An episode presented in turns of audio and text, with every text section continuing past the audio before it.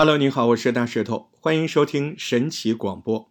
相传在很久很久之前，咱们中国南方的土地上曾经存在着一个非常神秘的国度——羽民国。羽毛的羽，人民的民。羽民国这里居住着一群长相非常特殊的人，他们的头部非常的高和长，全身布满了羽毛，背上还长成一对翅膀。平时呢，他们会依靠双脚走路。但是偶尔也会使用它们的翅膀飞翔。据说它们全身布满了仙气，能够长生不老，因此当时就有很多的道士都来向羽民国请教长生不老之术。这个过程中，有些道士就将自己的所见所闻画了下来。例如，现在云南省苍云县的一幅壁画上，就描述了羽民国的人曾经教导人类如何耕种、狩猎。不过呢，虽然有这样的壁画为证，但是大多数的人都不相信羽民国是真的存在过。毕竟，光是他们那种长头，就好像根本不属于人类该有的特征嘛。但是，就在羽民国被否定的上百年之后，一九五零年，一支来自欧洲的探险队竟然在非洲中部一个叫上尾来的这个地方，拍下了一段神奇的影片。这个影片怎么神奇呢？这个影片一开始，大家会看到几座坐落在森林里的草屋，一些年轻的男子会在一天最开始携带着工具出门打猎，一切看起来很正常。但是下一秒，镜头拉近之后，一个惊人的画面就出现了。你会看到这个部落，不论是男女老少，他们都有一个非常特殊的头部。就是他的头都是非常的高和长。当时发现这个现象的探险队非常的惊讶，于是他们决定要立刻深入研究。后来大家发现这个叫芒贝头的部落，他们会在婴儿六个月大小的时候，用这个草绳呢来包裹婴儿的头部，达到塑造形状的这个作用。而他们之所以会有这种习俗，那是因为莽贝头的人认为，只有头部变长之后，他们才可以更加的接近神灵。哎，难不成他们的神有一颗这样的长头吗？神奇的是，除了这个莽贝头之外，在南太平洋的一个小岛上，也可以看到有些部落将他们的头部人为的拉长，甚至在北美洲也有这种奇特的习俗。但问题是。这些部落的人为什么要拉长自己的头骨呢？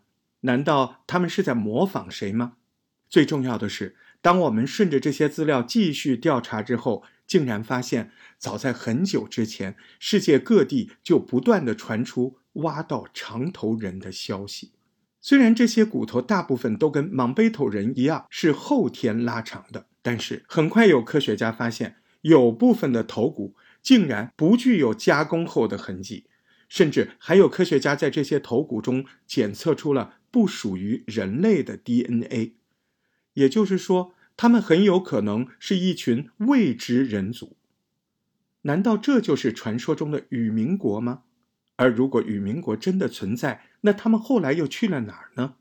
在今天的故事开始之前，请大家动动小手，按下大石头的账号关注按钮。开启免费订阅收藏，就不会错过任何大石头的神奇广播。Amazing，欢迎收听大石头神奇广播。Amazing。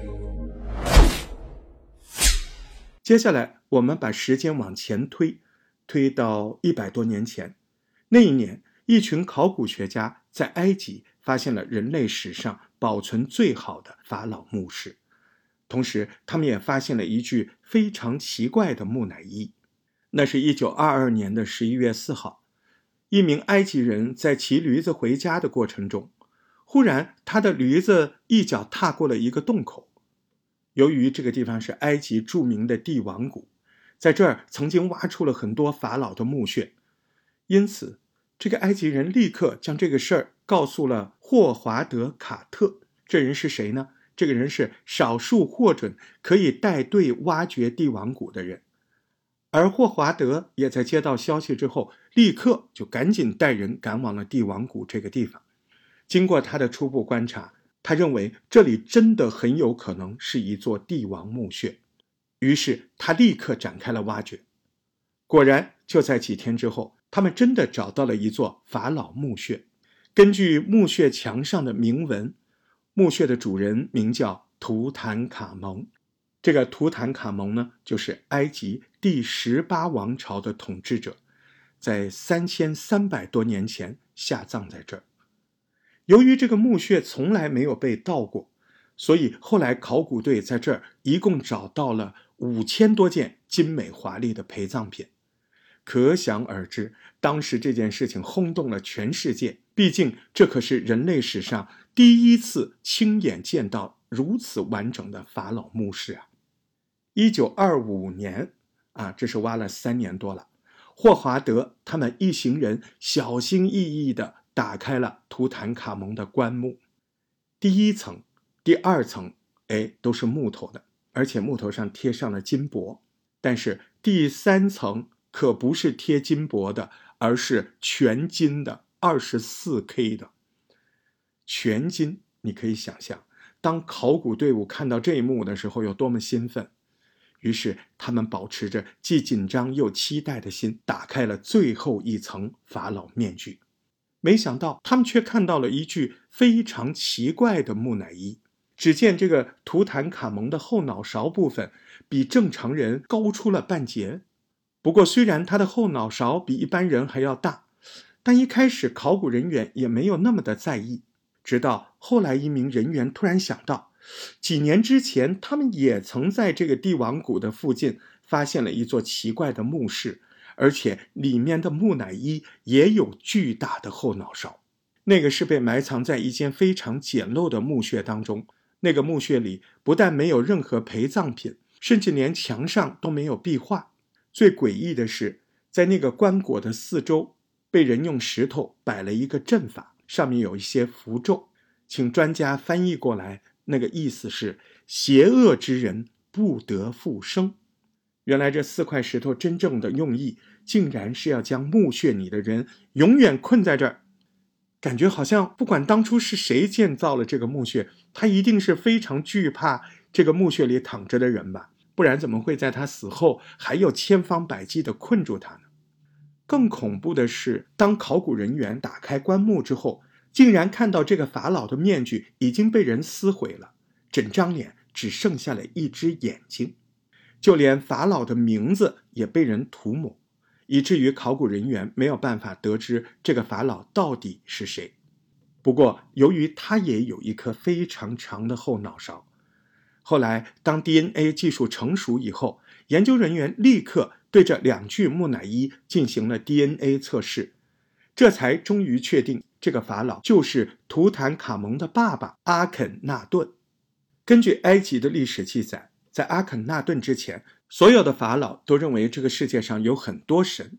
直到阿肯纳顿当上法老之后，这个阿肯纳顿宣布世界上只有一个至高无上的存在——阿顿。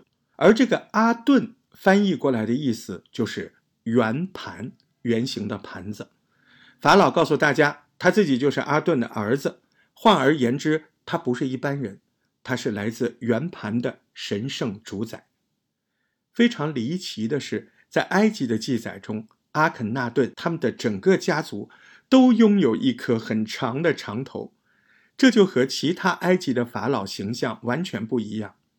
难道他们真的是阿顿的后代吗？离奇的是，除了阿肯纳顿之外，几年之后又有人发现了相似的木乃伊。呃，二零一七年的六月二十号，有一部震惊世界的影片。被传到了网络上。这个影片画面当中，几名研究人员说，他们在秘鲁的洞穴中发现了一具只有三根手指头的木乃伊。据说，木乃伊被人发现的时候，呈现坐卧的状态，一边坐一边睡。坐卧，除了有三根手指和三根脚趾之外，最引人注目的就是他那颗长长的头部。毫无疑问，这则新闻报道以后，立刻引来了很多人讨论嘛。一些人认为这个影片应该是电视台造假拍摄的，但也有人认为影片很有可能是真的。为什么呢？因为这已经不是秘鲁这个地方第一次发现诡异的骸骨了。事实上，在秘鲁这个国家，甚至还有一间博物馆里面就存放了大量的长头人。呃，有一颗编号四十四号的头部，它的脑部脑容量竟然高达一千五百 CC。你要知道，一般人的脑容量只有一千三百五十 CC 左右。虽然目前有一些科学家认为脑容量与智商不一定成正比。但不可否认的是，根据考古的结果，越靠近近现代出现的人类，他们的脑容量的确也是比较大的。值得注意的是，这颗比正常人还要大上很多的头骨，它只是这间博物馆其中一件非常普通的藏品，因为这里还有些头骨，甚至还被检测出来不属于地球。如果我们真的要了解这些头骨背后所有的故事，那要把时间往前推，推到一九二七年，那一年，一位考古学家刚刚在秘鲁发现了上百具长头人骨。一九二七年，有一个震惊世人的消息占据了各大媒体版面。原来就在不久之前，有人在秘鲁的帕拉卡斯半岛的山区发现了很多木乃伊。当时获得通报的秘鲁政府立刻就派遣了一位非常知名的考古学家。胡里奥先生，胡里奥西特罗，胡里奥先生带队前往研究。不研究还好，一研究，考古队伍竟然在附近挖出了四百二十九具木乃伊。而后来研究人员认为，这群木乃伊应该属于帕拉卡斯文明。由于当时这个帕拉卡斯遗址挖出来的木乃伊数量实在是太多了。以至于一开始，他们只能先将这些木乃伊暂时存放在当地的粮食仓库里。但这些还不是最惊人的部分，真正惊人的是，这些木乃伊全部都拥有跟常人完全不一样的长头。当时看到这一幕的考古人员一度还以为他们挖到了怪物，但是这些看在忽利奥先生的眼中根本不算什么。因为胡里奥不只是一名专业的考古学家，他同时还拥有医学博士的学位，因此他当时非常确定这些人类的头骨是可以借助外力来改变它形状的。什么意思呢？就是像我们前面说的，他认为这些人在小的时候啊，用绳子把他的头骨变长了，人为塑造的。就在胡里奥自信认为自己终于化解了一个个谜团之后。忽然，一名现场人员来报告，他们在洞穴里面发现了一具刚刚出生的木乃伊，而这个刚刚出生的木乃伊竟然也具有长头的特征。当时听到这儿，胡里奥简直不敢相信，因为头骨塑形是需要长时间的累积的。可是眼前的婴儿顶多也只有几个月大，怎么可能也有长头呢？根本时间来不及呀！难道帕拉卡斯文明的人？天生如此吗？根据胡里奥留下来的资料显示，在发现婴儿木乃伊之后，百思不得其解的他立刻回去翻找了世界各地的医学典籍。如果长头人真的曾经在地球存在过，那么以前的书籍里肯定会有记录。果然，后来在一本19世纪出版的书中，他真的找到了关于长头人的记录。1841年。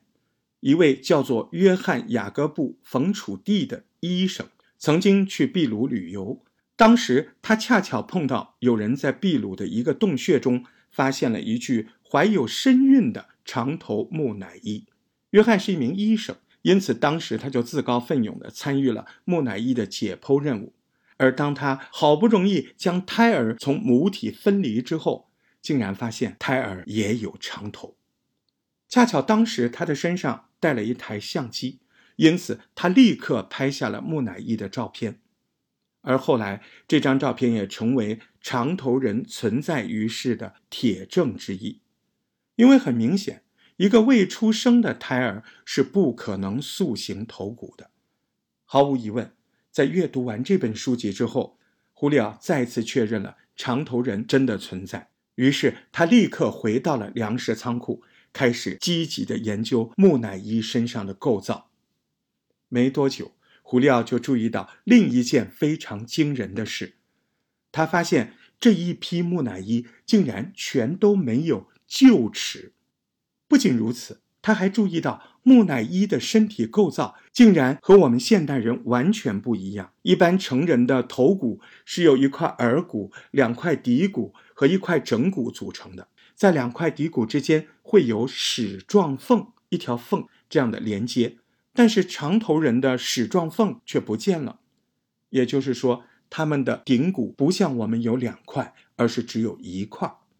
由于此时已经有太多的证据证明长头人和人类不一样，因此呼利奥的心中不免产生了一个疑问：会不会长头人和人类根本就不是同一种东西呢？但是还没有等到呼利奥先生思考完这个问题的答案。这个秘鲁就传出了又一个惊人的发现。时间继续停留在一九二七年，这一年，秘鲁除了发现四百二十九具的长头人骨之外，还发现了后来特别著名的纳斯卡线，就是饱含了巨人、蜘蛛、蜂鸟、秃鹰、猴子等等图案的这种巨大的田野图案。我们把它叫做地画吧，就地面上的画。由于这些地画占地的面积非常的广，像那幅著名的猴子地画，它的总长就有一百一十公尺，而那幅秃鹰从它的嘴部到它的尾部也有一百三十五公尺，什么概念？五个篮球场那么大。由于这些地画的占地面积实在太大，因此过去的人们几乎不曾注意到，一直到飞机还有外星普及之后。人们才陆陆续续的发现这些地画的存在。截止到二零二一年，大家已经在秘鲁发现了超过一千多幅的地画。这些地画的线条不但非常的磅礴，而且彼此对称严谨。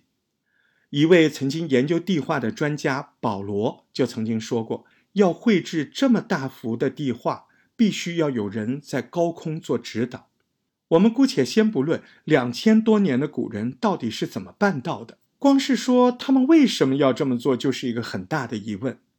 你想，毕竟就连现在的游客要去欣赏纳斯卡线，都要乘坐专门的飞机，那么为什么古人要大费周章的来画一幅在高空才能看到的地画呢？难道古代真的有空中飞行技术吗？就在大家专注讨论纳斯卡线有什么意义的时候，又有了新的发现，而这个发现竟然还能证明帕拉卡斯文明就是纳斯卡线的创造者。这天是一九二七年十月的某一天，我们的专家呼利奥先生一如往常的加班加点，他正在打开第一百五十六具木乃伊。根据呼利奥先生的太太的说法。那一天一直到半夜，胡廖都没有踏出研究室半步。原来就在这具木乃伊身上，胡里奥先生竟然发现了一个直径五公分的圆形洞孔。由于这个洞孔实在太过完整，与一般受伤才会导致的颅骨破裂完全不一样，反而像是开颅手术后的伤口。而且根据木乃伊头骨愈合的情况来看，可以看出来这名患者在手术之后至少还存活了好几年。但这不是几乎不可能的事儿吗？根据历史记录，人类第一次成功的开颅手术是发生在19世纪麻醉药普及之后。就连在20世纪的今天，开颅手术都不会是一个简单的手术嘛。在手术之前，医生会先靠核磁共振来扫描你的头部，以确定患者的问题是在哪儿，以及确定之后开颅手术确切的位置。而且在手术的过程中，医生还会使用到非常多的精密的仪器来协助手术顺利的进行。可是帕拉卡斯木乃伊至少是来自两千多年前呢，当时肯定没有麻醉技术吧，也没有核磁共振机器吧。我想，可能连基本的卫生条件都不是那么理想。然而，尽管如此，他们仍是维持了百分之四十以上的手术后存活率。甚至还有学者发现，五百多年前的印加文明也曾经做过这样的开颅手术，而且他们的存活率已经达到了百分之八十以上，真的是非常惊人。但更惊人的是，根据调查，在考古界中，史前开颅手术早已经是公开的秘密。例如，1995年，在我们山东省大汶口文化遗址，就曾经出土过一颗距今五千年前的头骨，这颗头骨上面竟然也有开颅过后的迹象。咱们中国的河南省也曾经出现过两颗来自三千年前的商朝的开颅头骨。甚至还有人找到了来自五百万年前的印加头骨，上面竟然有四个开颅后留下的洞孔，而这些人全部都在术后存活了好多年。而根据我们现在所掌握的资料来看，最久远的开颅手术记录竟然是来自公元前六千五百年前的法国古墓。当时考古人员在这儿一共挖出了四十颗具有钻孔后的头骨。你没有听错，真的有人在这里找到了四十颗八千五百年前做过开颅手术的头骨。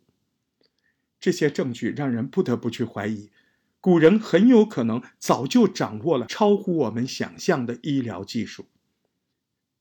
可是奇怪的是，在过去几乎没有任何人对这么惊人的事情进行更详细的研究。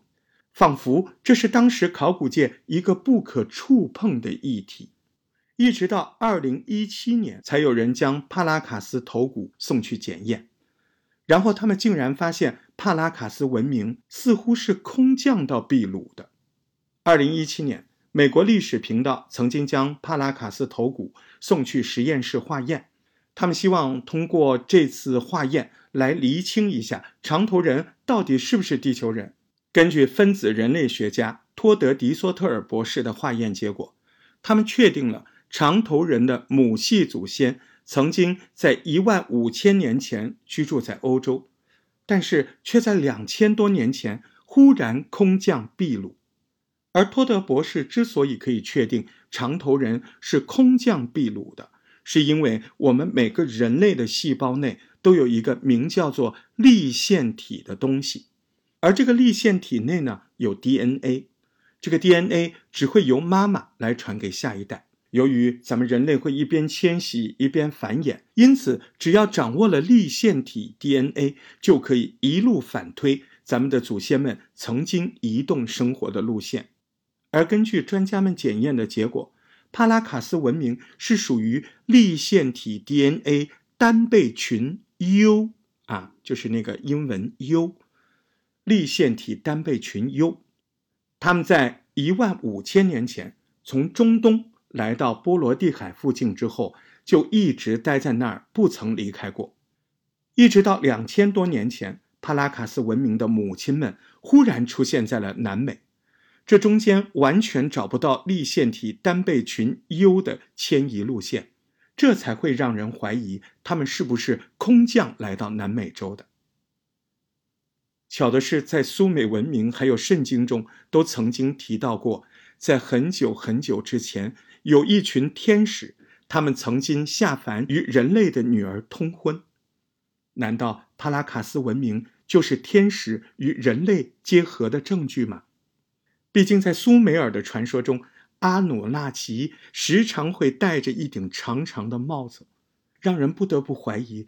当年，如果这个阿努纳奇摘下了帽子，我们是不是可以看到他会像埃及法老一样长着一个长长的长头呢？这难道就是有些少数民族拼了命想拉长他们头骨的原因吗？也许一切正如芒贝头那些人说的一样，如果头能够长一点，也许就离神更近了一点。这次的节目到这儿就结束了。如果喜欢大石头的神奇广播，请点赞、订阅、分享。咱们下次节目再见喽！